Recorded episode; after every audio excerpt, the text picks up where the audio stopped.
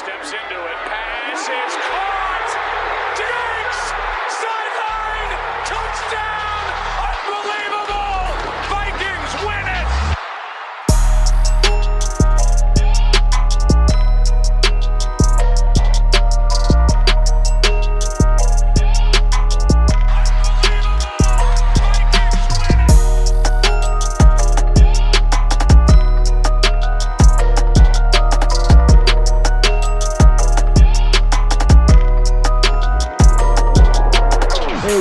The Unbelievable Podcast. I am BJ Ardell, back here with my guy, Drew Maholt, and today we are going through Kwesi Adofo-Mensah's first Minnesota Vikings draft class. Um, it was an interesting, interesting class for sure. Um, a lot of movement for the first year GM. Um, a lot of kind of unexpected movement as well, uh, with him trading twice within the division, which has mixed has a mixed reception among fans for sure. Um, you know, there's some ups and downs here for sure. I think there's a lot to kind of go over, but ultimately, we're not going to know a whole lot about these guys for several years. So, you know, this is not a jump to conclusions podcast. I don't think. I don't think we've ever been those two guys before, and I don't expect us to be the those guys here today. But um, there are definitely some things that we can kind of jump into here and look, take a deeper look at some some techniques. I think we learned a lot about Kwesi as well in terms of what he's looking for uh, the types of players that he's going to target and the type of movement that he's going to do within a draft. Um, there was definitely some Rick Spielman tendencies that I think a lot of you actually pointed out uh, throughout the draft. But ultimately, um, it seems to me this is kind of my overarching theme here throughout this entire show um, is that Kwesi's draft style is that the entire draft is like you need to value each valuing each individual move is going to get you nowhere because each move kind of connects within the next one and you have to look at the full scope before you start grading the overall assignment of, of what he tried to do uh, this past weekend here. So we'll go through the majority of these picks here talk about their immediate impact their long-term impact and kind of how the vikings were able to acquire some of these players the maneuvers that Kwesi made. Um, but that'll be today's show. So draft season is finally over. That's something in and of itself. Yeah. All right, so let's jump into the first round pick here with Lewis Cine, uh, the safety out of Georgia. Uh, I don't think, and Drew and I were just kind of briefly chatting about this before the show here. That like, I don't think either of us were really thinking like this guy was even on the Vikings' radar, particularly in the first round. Um, the Vikings ultimately moved back from the number 12 spot uh, they move down to 32, pick up a couple picks in the process, swap second rounders, and add a third. And this is one of those moves where it's just going to be inherently polarizing because, first and foremost, it's different, right? And that's um, something that you know members on our you know group at uh, Climbing the Pocket actually brought up is that if as soon as the, uh, your new GM starts doing something different from your old GM, it feels a little bit fishy. And then as soon as you start trading within the division, you start wondering, okay, does he still think he's in Cleveland? Um, so there's a lot of question marks there. But I guess what did you think first and foremost of the move itself to drop down to 32 Mhm. and the value that the Vikings acquired in the process? Yeah, I it, I mean, the initial reaction for me, and I still kind of feel this way, is there there had to have been a better move uh, in terms of value retained to move out of 12 if that's what they desired at that moment. Uh, I just can't imagine, you know, giving up 49 as well, in addition to uh, giving up 12 to get what was it 32 and then 56 and another 66 maybe, um, whatever it was. I I I can't imagine that was the best offer out there, and I I, I hope they, I hope they didn't go through the process and and think, well, and and you know, hypothetically, if that was the only offer, that they felt like they had to accept it, right? Um, because it was the only one. I, I again, we hate, we don't know all the details, we never will, but at, at first glance, it doesn't seem like it was the right move in terms of the value received for the 12th overall pick. You're moving down 20 spots in the first round. Moving down Right. 20 spots in the first round is not the same as moving down 20 spots in the fifth round.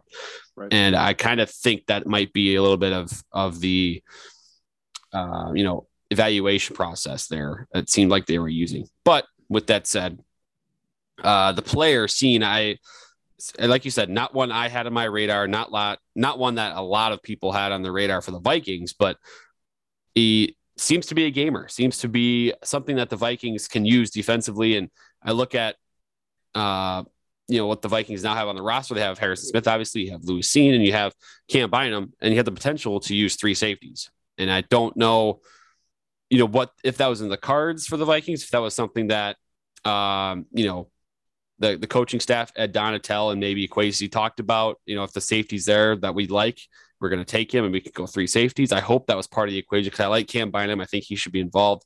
And I think you, you have the potential. There's some really unique stuff, but Cine can play all three levels. He's kind of a, a light Harrison Smith in that way. And also does have that hard hitting kind of intimidating factor about him too. So uh, I, really good player. I question some of the positional value aspect at safety. And I also question kind of the, the trade itself and what the Vikings got in return. But the player himself, Lewis Cine, is uh he seems like a, a solid player. I, feel like a pretty high floor too for his NFL career. Absolutely. So the player itself, I don't have any debate on. Um, I like Lewis Cine. I think he's a really nice player. I like his versatility as a safety. He's basically a linebacker safety. You know, he's kind of like he's kind of got some Budda Baker to him. He's kind of got some Harrison Smith to him. Obviously, the draft profile in terms of his athleticism scores, they match up fairly, you know, very close to what Harrison Smith put up at the combine. What was that back in 2012 or whatever that, whenever that was? My God, a long time ago. And so you get a nice player. I don't have a problem with the pick. My problem lies, or it's not really necessarily a problem. It's more like the part where I'm skeptical of is the move itself, like Drew was saying. Anytime you move down 20 spots at all, I think you, it, it's kind of like a you turn your head, you do the Bruce Arians gif, and like you're like, what, the, what, what just happened? 20 mm-hmm. spots down um, and you end up moving up, what was it, 12 spots in the second round to get a higher second round pick, which you ultimately flipped to the Packers. And you end up getting a third round pick in addition to that. So this was funny because even the analytics debated this one with some value, right. value schemes saying this was a great move, some value schemes saying that it was kind of a, a no move with like the Vikings maybe punching up like a little bit and there were also a couple of them too that said that Detroit fleeced the Vikings. So there was a debate within the analytics community, which is not normally something that we see. And now I'm sure that you know there's there's going to be people saying that well some of those systems are outdated, some of them are more you know contemporary to you know football now, and that's all true. But the fact that there was an internal debate in that of itself is interesting. Then you look at the film people too, or the people who are valuing um, less on the side of let's try to get this down to one number and figure out a value for it. And they're valuing more the player and kind of the potential for that player and how that player can be added to your roster immediately and have some type of an impact both immediately and in the future. And that crowd is pissed as well because they wanted Kyle Hamilton. And mm-hmm. it makes no sense in theory, right? If you're sitting at 12, why would you move up 12 spots in the second round and add a third round pick when you know you can get Kyle Hamilton to play next to Harrison Smith, who is pretty much by all accounts going to be the better safety. Again, remains to be seen. I'm not going to judge two pl- players right now, but every scout's account had Kyle Hamilton as number one, and Lewis Cine was as high as number two, but, but traditionally sitting there around number three on most prospect boards. So there's a question there whether if you like Lewis Cine and you think he's the best safety in your class, the fact that the market was dictating that Kyle Hamilton was number one in the class and that he has value in and of itself, being a top five overall prospect too. I agree with Drew in the sense that like you should have gotten more value. You should have moved down to like 23 or something like that. And then if you want to move down to 23, okay, cool. Then you move down to 30 after 32 after that if you still think that you can get more yeah. value at that point in time. The point is that I'm making here is that and I think it was Matt Fries from our team that made this point and did this very, very well, is that the market was basically saying, this is what this pick is worth, worth. And the Vikings were like, all right, we'll take a little bit less than that. And that's not a savvy maneuver, in my opinion, regardless of whether or not you got the player that you wanted or not. The value for Cine at 32 is tremendous. The value for the trade itself is questionable to say the least. And I have a lot of skepticism about that being the very first move that Kwesi yeah. made. And then you also have to throw in the fact that I have been I, I don't I feel like I'm screaming into a wall because no one seems to feel this way like like I do, but I cannot believe that the Vikings are even thinking about trading in within the division. Now I understand the people saying, okay, well, you know, if Detroit was going to move up to 12, they were going to move up to 13 anyways, right? They were going to find a new trade partner and they were going to get up there anyways. I may as well get optimal value. The Detroit with the Green Bay deal that we'll get to in a second here, that makes a little bit more sense for me. I can kind of get on board with that thinking because you know, based off of the value the Vikings received in that move, that the Packers were going to they were they were starving, right? They needed to get a wide receiver. Yeah, that They one was. It seemed like Watt. they were the recipients of someone being desperate a little bit more there. Right, but this not one, in the Detroit just- deal. The combination of the division plus, you know, the the the value received for what you gave up. I mean, it it, it didn't. Something was a little off with all that whole trade, really, to me. and I don't know if I'll ever really get over it. especially with so many other teams moving up for the wide receiver position, right? Like Yeah. you get you, ultimately Detroit takes Jameson Williams, right? He's gonna he's got an injury history. It, remains to be seen if he actually will ever reach his potential. I'm betting on because the Vikings traded with Detroit that he will reach that potential first and foremost. And second of all, why why couldn't you have traded with someone else that also wanted a player? I mean, Chris Olave was taken right in that same range. Uh, Garrett Wilson slipped as well. I mean, I don't know. A bunch of teams were trading up to get into that what eight to fourteen ish range and moving around to get not just wide receivers but other positions as well. It just feels to me like the market did not dictate the result in this case, and that's why I'm not thrilled about the maneuver. The player, very nice, like Lewis Cine, like his future potential with the Vikings, like what Ed Donatell could potentially do with them. But you also are putting a lot of pressure on Ed Donatell to make sure that value is optimized now, too, right? Um, this is a player where if you're taking him just to be a safety, he might be a very good one, and that's just fine. But then the value doesn't meet in terms of positional value in my mind. Now, if you're taking him to be a safety linebacker, off the edge threat, uh, everything else that he did at Georgia, tackling menace, if you will, makes a little bit more sense to me. But that's on Ed Donatell, and that's something that I can't Yeah. evaluate today.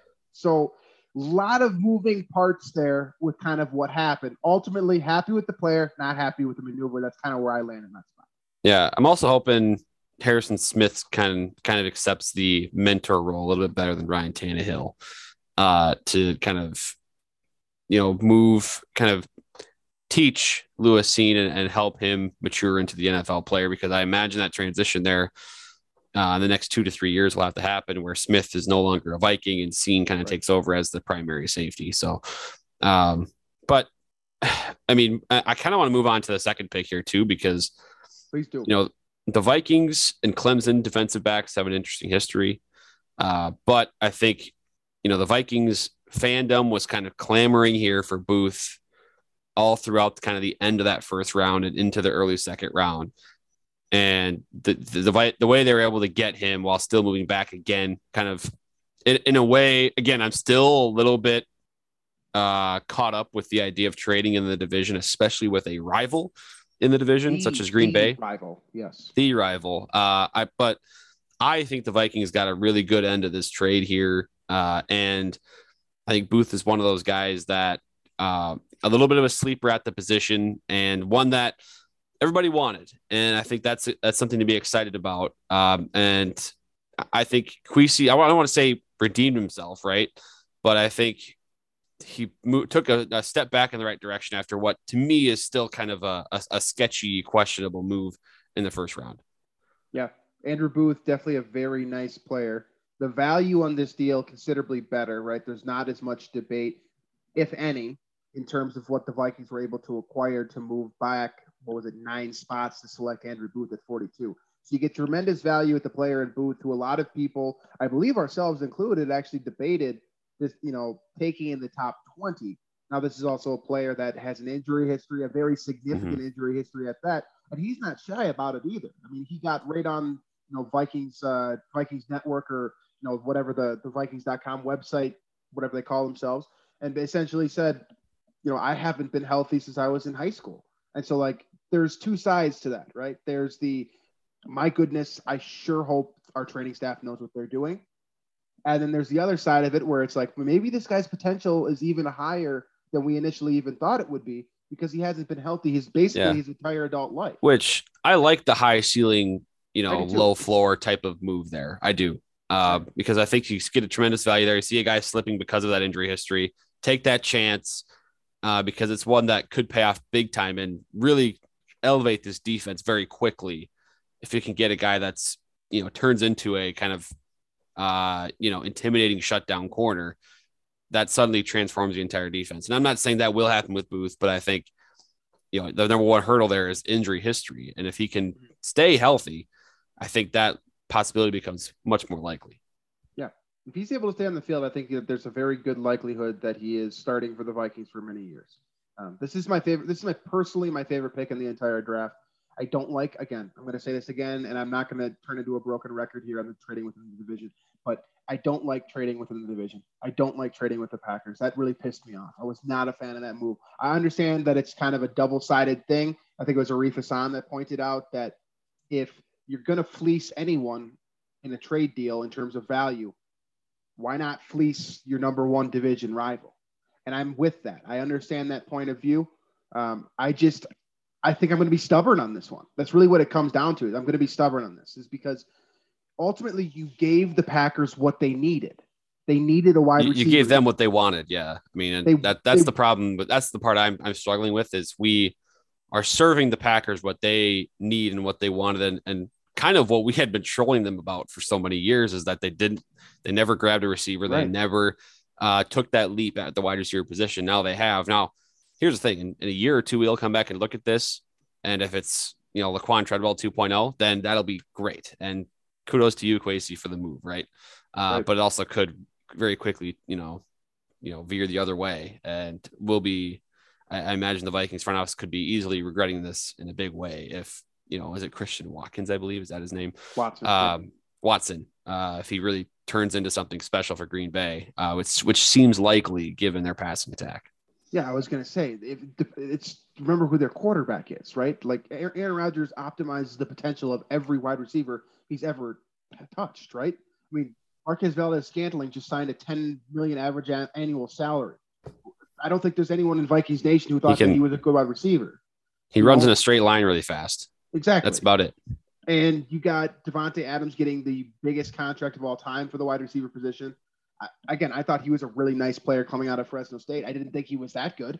Um, and we're going to find out with both of those players. But my inclination is that the quarterback has a high influence on what these guys can do. So if you have talent, which Christian Watson does, in terms of being able to run routes and in terms of being able to get open, in terms of straight line speed and change of direction speed, which he has all those things, Aaron Rodgers can make you look pretty damn good.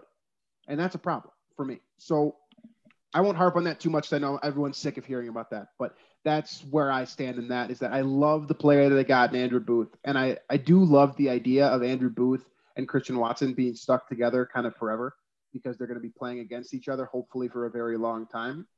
That will be a fun matchup to watch, like on TV. You know, head. To, hopefully, they're matched up like you know, Yeah. right in front of each other, face to face and for you will many, literally many get snaps. to see who fleeced who throughout the Yeah. life of this deal. So Yeah, I mean, we'll see. Um, I don't. I ha- I'm I'm skeptical again. So we're two for two in skepticism, which is not necessarily the best way to start off your career as a general manager. The only thing I will say is that Kwesi has four years, right? Like it's not like they're not gonna the Wilfs are not gonna fire this guy for doing something different. And I do appreciate that he is doing something a little bit different. There are just some little pieces of it where I would tweak it a bit. And but there's also a reason I'm not a general manager. So, you know, there's there's all of these different elements coming together. And I think it's very fair to be skeptical of how the Vikings got there. But if you look at the Vikings roster and you think about what they acquired with those first two picks, I think it's very can very comfortably say that they got better at their most you know problematic area on their 53 man roster right now, increasing the viability Yeah. of their defensive backs with Lewis Cine and Andrew. And I like So I kind of want to transition based on what you just said, right? Moving and improving on the defensive back spot. Um, Mhm. I know this is a little bit skipping around, but maybe we can kind of um, maybe Well, move go to around, we can well we can kind of go to what we think is maybe our favorite pick of the draft, at least maybe maybe like favorite mid to late round pick. Mhm. I know you said Booth was your favorite pick, uh, Right. but mine was uh, Akayleb Evans mm-hmm. Missouri in the fourth round.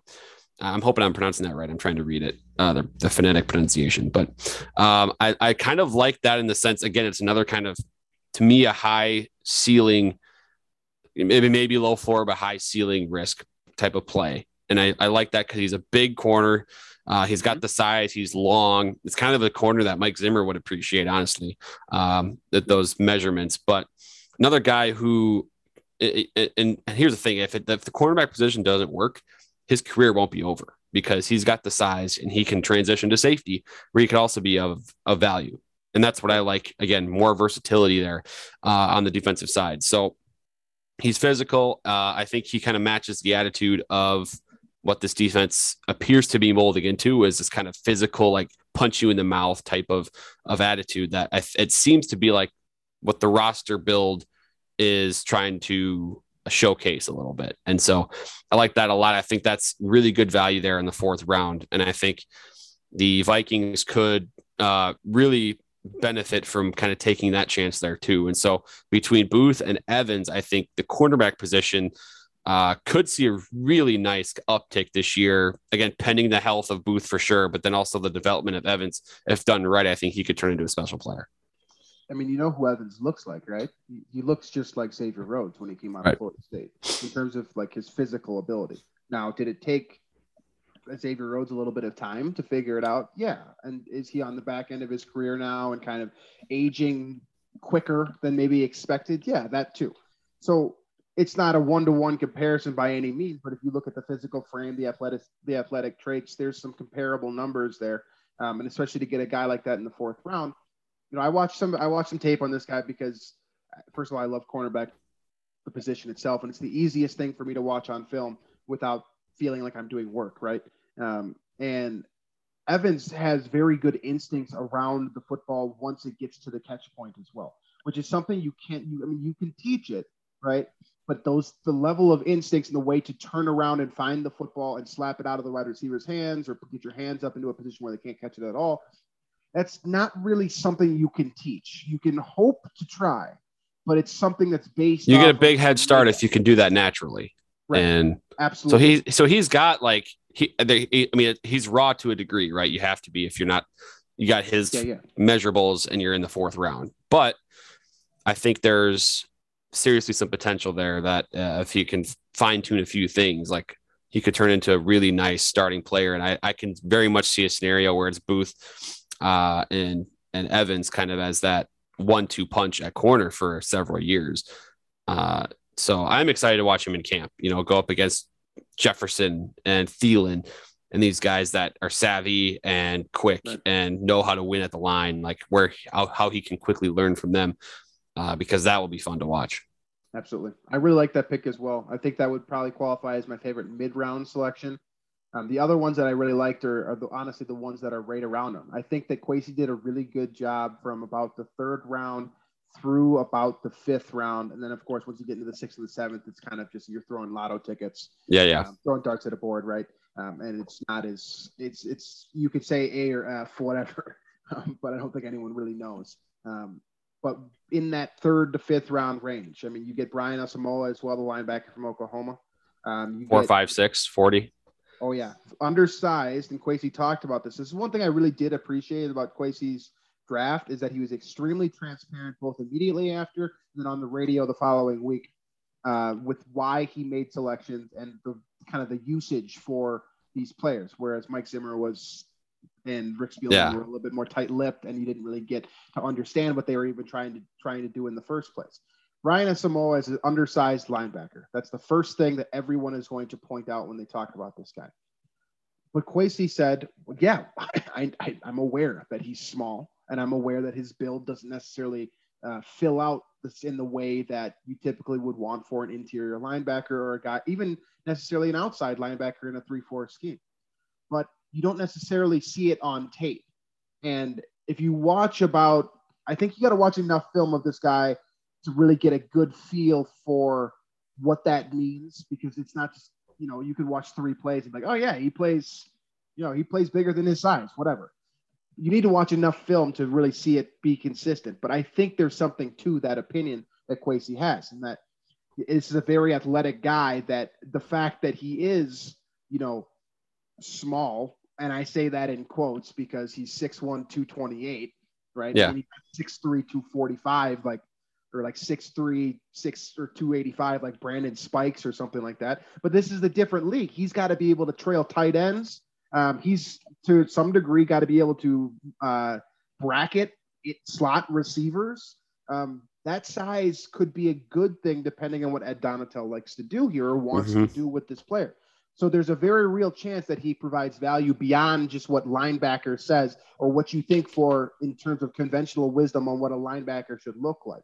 And so I like this pick. I'm open-minded with this pick. And I also, I will say he was also very, very successful at a highly touted program, a highly successful program for multiple years. And he's got the leadership traits, the characteristics in terms of, you know, being a high character guy, um, which is something that we can't quantify and really don't know the answer to, but everything suggests that he is in that space. Um, so I'm a fan of this pick. That was one of my favorites as well. And the one on, directly underneath Caleb Evans as well. Esezi Otomewo, probably blowing that name, but I'm going to blow it every time I try to say it on this show. The Golden Gopher. Great PR move for your Vikings after what they did in the second round with Ed Ingram. Um, and I also like the potential fit as well. Um, you need someone that can play five technique in a three-four defense, or at least someone that can rotate in. So I think that's a good value selection in the fifth round as a guy that could potentially get some reps as a rookie. Yeah, I was gonna mention him too. Uh, it seems like you know has the the build and the, the the traits too that he can go probably inside or outside too on the line. Uh, Right. You know, especially like pass rushing downs. Like he could get they could get really creative with. You remember what that playoff game against the Saints when they brought inside. Uh, they brought Hunter and Griffen inside, Yeah. and they had, I mean, stuff like that. If if if Donatell sees an opportunity there, I think he's one of those guys that you can get flexible with and go either way. So I like that a lot too. Um, again, another one of those that I think has maybe a maybe a, a lower floor and higher ceiling, but again, I'm all for those types of picks because at this point in the draft, that's what you're that's what you should be aiming for. Right. Uh, Once we once you get into that mid round, that day three area, or that late day two, you're looking for players who have one or two traits, and then maybe another trait or or two that you can develop. Um, you can't teach size, so you're definitely getting that with Yeah, a Tomowo or what is he six five? You know, what I don't remember the measurements. but Too- big dude. Too big. Too big for, you know, like if I was standing next to him, he'd make me look small. He's 6'6, 285. Big, big boy, right? Um, so you can't teach that in and of itself. And then there's the technique, the Big Ten play, playing within, you know, against Wisconsin offensive linemen, Michigan offensive linemen, Iowa, you know, the Cornhuskers, all those guys. I mean, you get good volume in terms of your level of experience as well against quality competition. So I like all of those things. And yeah, are there things that he needs to work on? Absolutely. You wouldn't be a fifth round pick if there were. Um, but I think there's developmental traits there. You got a good body type there. And you could say the same thing about a Caleb Evans as well in terms of you got some things that you can't teach with these guys, and you got some things that you feel like you can teach. And that's what you're aiming for in that middle to late round um, of the draft. So honestly, I think from Brian Asamoah, Caleb Evans, uh, Esezi, and then moving on to Ty Chandler as well, the running back out of North Carolina. That's four quality selections in a row in terms of guys who may not ever be starters at any point in their entire career, but you will get snaps from each of these guys, and you'll probably get snaps from them all immediately. And that Yeah. in and of itself, I feel like is a win. And you can envision them playing a a sizable role on like a, a playoff team or a, a contending Yeah. team if that's and that ultimately is what you're trying to build here, right? And I think you certainly have hit that at least with these guys. Uh, so I'm excited. I mean, I overall I I I I overall am pleased with what Kwesi did. Don't agree with everything. I certainly don't agree with all of the the, the method of which he was able to get these guys right. But uh, the actual players, the actual prospects that he selected and brought onto the team, overall, I, I, I you can't be upset about it. Uh, I think there's probably a missed opportunity there with maybe earlier in the first round grabbing a guy. I think we don't know what the trade discussions were like. Right. Uh, maybe getting a, a more of a blue chip prospect compared to Lewis Cine, but the actual quality and quantity of the players brought in has to be. Uh, it's I think it brings some more optimism to to Vikings fandom here uh, over the summer. Yeah, I, definitely have what, what I'm coining as skeptical optimism. where Yeah. there's a lot of questions that I have. We're, we haven't even talked about Ed Ingram, and really, I don't want to get into that. I'm sure you guys have heard about that plenty, but I'm skeptical of like that move in and of itself. That player to me shouldn't have been on any draft board. It probably wasn't. So why would you even take him in the second round? And let alone why would you bring a player with that level of character um, to this organization, which I think is a questionable move from your fir- uh, first year GM as well. That being said, everything else that's done around that pick, basically, I find positives in. Right, I would have loved to use that pick for something different, especially in the second round. I don't like that because that's the value that you got from the Packers, right? I don't like that value. But the mid round stuff to me kind of outweighs the question marks that you have about the other players in this group. Um, and if you can get one or two spot starters and maybe two starters from this draft class, that feels like an overall win to me. And I think that you're going to get two starters for sure. And Lewis, this would be like kind of my bold prediction. Like my, I don't really know anything, but like, here's what my first, like my first look at this class thinks. I think you're going to get two starters in Lewis Cine and Andrew Booth.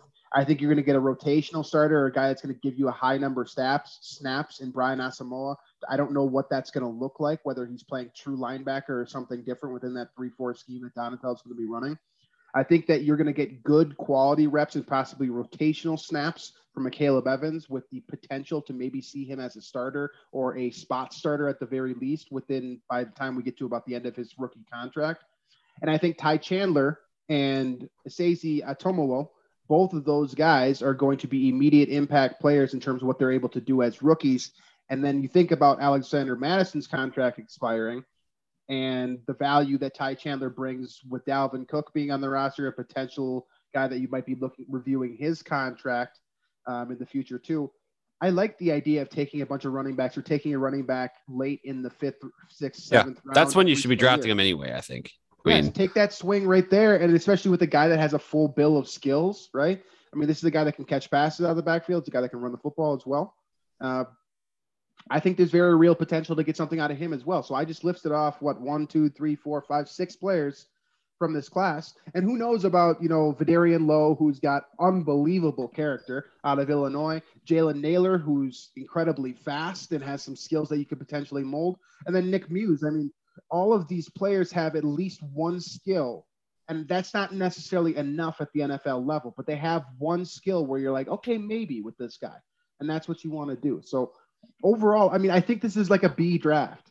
I don't Yeah. nothing jumps off the you know, jumps off the page at me, but we might look back in a couple of years and be like, hey, Yeah. there's a couple long term starters from this group. yeah, it's no nothing magical or no no wizardry done here uh, to to land these guys, but I think there's a lot of positive. There's more positives than negatives uh, for Yeah. sure. So I think, you know, I, I think Kwesi passed his first test, if you will, uh, at least from the first impression. Right now, a lot of people are going to argue doing a draft grades segment or or write up or whatever you however you consume post draft content is is is silly anyway because you can look back and see you know how people thought about Patrick Mahomes' pick or you know you name the player you name the pick there's probably someone that doubted it immediately. So uh, but overall I think you know there's things to be skeptical about but it seems like the players brought in have are, are, are a solid bunch. Yeah. And I think we're going to see Lewis week, Lewis Cine in week one. And you know, another thing I appreciated too is someone asked, uh, I'm trying to remember who it was. It wasn't Jamaal Stephenson. It was someone else within the kind of the director of scouting um, role. They said, you know, what do you expect from Andrew Booth this year? Like, do you think that he can start? And the answer wasn't yes or no. It was, it's up to him if he can be healthy. So this regime does not care about your status as a rookie. They care about what you're able to do on the field and if you're able to be on the field in the first place. So I don't think we're going to have any Stefon Diggs situation where the guy should have been starting week one or Justin Jefferson even Mhm. more so. Um, I don't think we're going to see that in this in this regime with Kevin O'Connell. They're going to start the best player regardless of who you are, um, and that means that that's more opportunity and gives, I guess, more motivation in my mind at least uh, for these young players to come in and make some level Sure. of an immediate impact. So I'm overall satisfied with this draft class. Mhm. That's that's kind of what I feel. It's satisfied. I'm not ecstatic. Um, there's not one player that I truly love. I do really like Andrew Booth, but ultimately, I think yeah we'll see what happens and how. I will say they develops. they avoided the the you know what the hell was that pick like you know Willie Beavers back in the day Yeah. when he was completely off all the draft boards, and the Vikings go fourth round, and you know things like that. Or more, it's Boehringer. Like, it doesn't seem like the Vikings have uh, have have made that move this year. So, uh, a lot of good, a lot of good. I think reason for optimism. Absolutely. All right, so I believe that about encompasses all of these picks here within about 45 minutes, which is what we were going, which we what we were going for here today. So uh, that concludes our draft coverage, if you want to call it that. Um, this show is not very focused on the draft, um, but we got through it here, and we're happy to be through it. And uh, now we get to look through, forward to the summer here and what the Vikings are going to be doing in the immediate future, and how these guys all factor in um, with their new environment and a way that the, the team decides to build the roster, roster post draft. We've already seen, for example, Tyrann Mathieu signing with the New Orleans Saints. There's still some moves to be made out there. There's still some nice players out there as well to fill some of these potential holes that you may see. Um, and there are some other questions too. Like for example, Garrett Bradbury, are you are you going to be the starter at center? Because it's starting to look that way. So we'll discuss all that kind of stuff throughout the summer. Figure out what others, what anything else that comes up, and we'll deal with it at that point in time. But we appreciate you guys listening listening to us. Uh, is there anything that we did not touch on here today that you want to get out of the way before I lead us out? I, I don't think so. Uh, it's that you know, like you said, we're wrapped up with draft season now. We're getting closer to actual football again, which is which is fun. Yeah, always the best feeling in the world the closer you get to football season. And by the way, thank you to anyone that did turn out um, at the brewery this past weekend um, and hung out with our guys that were there. Um, and or any of you that watched the, the live draft show that you know everyone from our team uh, for the most part participated in. Um, you know, Dave did a great job producing that. I watched some pieces of it. I couldn't obviously be on because of the other commitments that I have, but I, I, think that they put together a really nice product, and I hope that you guys enjoyed that with the rest of the Climbing the Pocket team. Um, I thought they did a great, great job. So thank you guys for watching that. And if you want to find us on the show, iTunes, Stitcher, Google Play, Spotify, wherever else you listen to your podcast, we are available there. Um, Daily Norseman as well. And then, of course, if you want to watch us on YouTube, you certainly have that luxury. Uh, we do allow for you to do that. Um, although I will say you're not going to get any cool cosmetics or anything like that. That's going to, you know, lead you away from the audio for sure. So thank you guys for listening, and we'll catch you.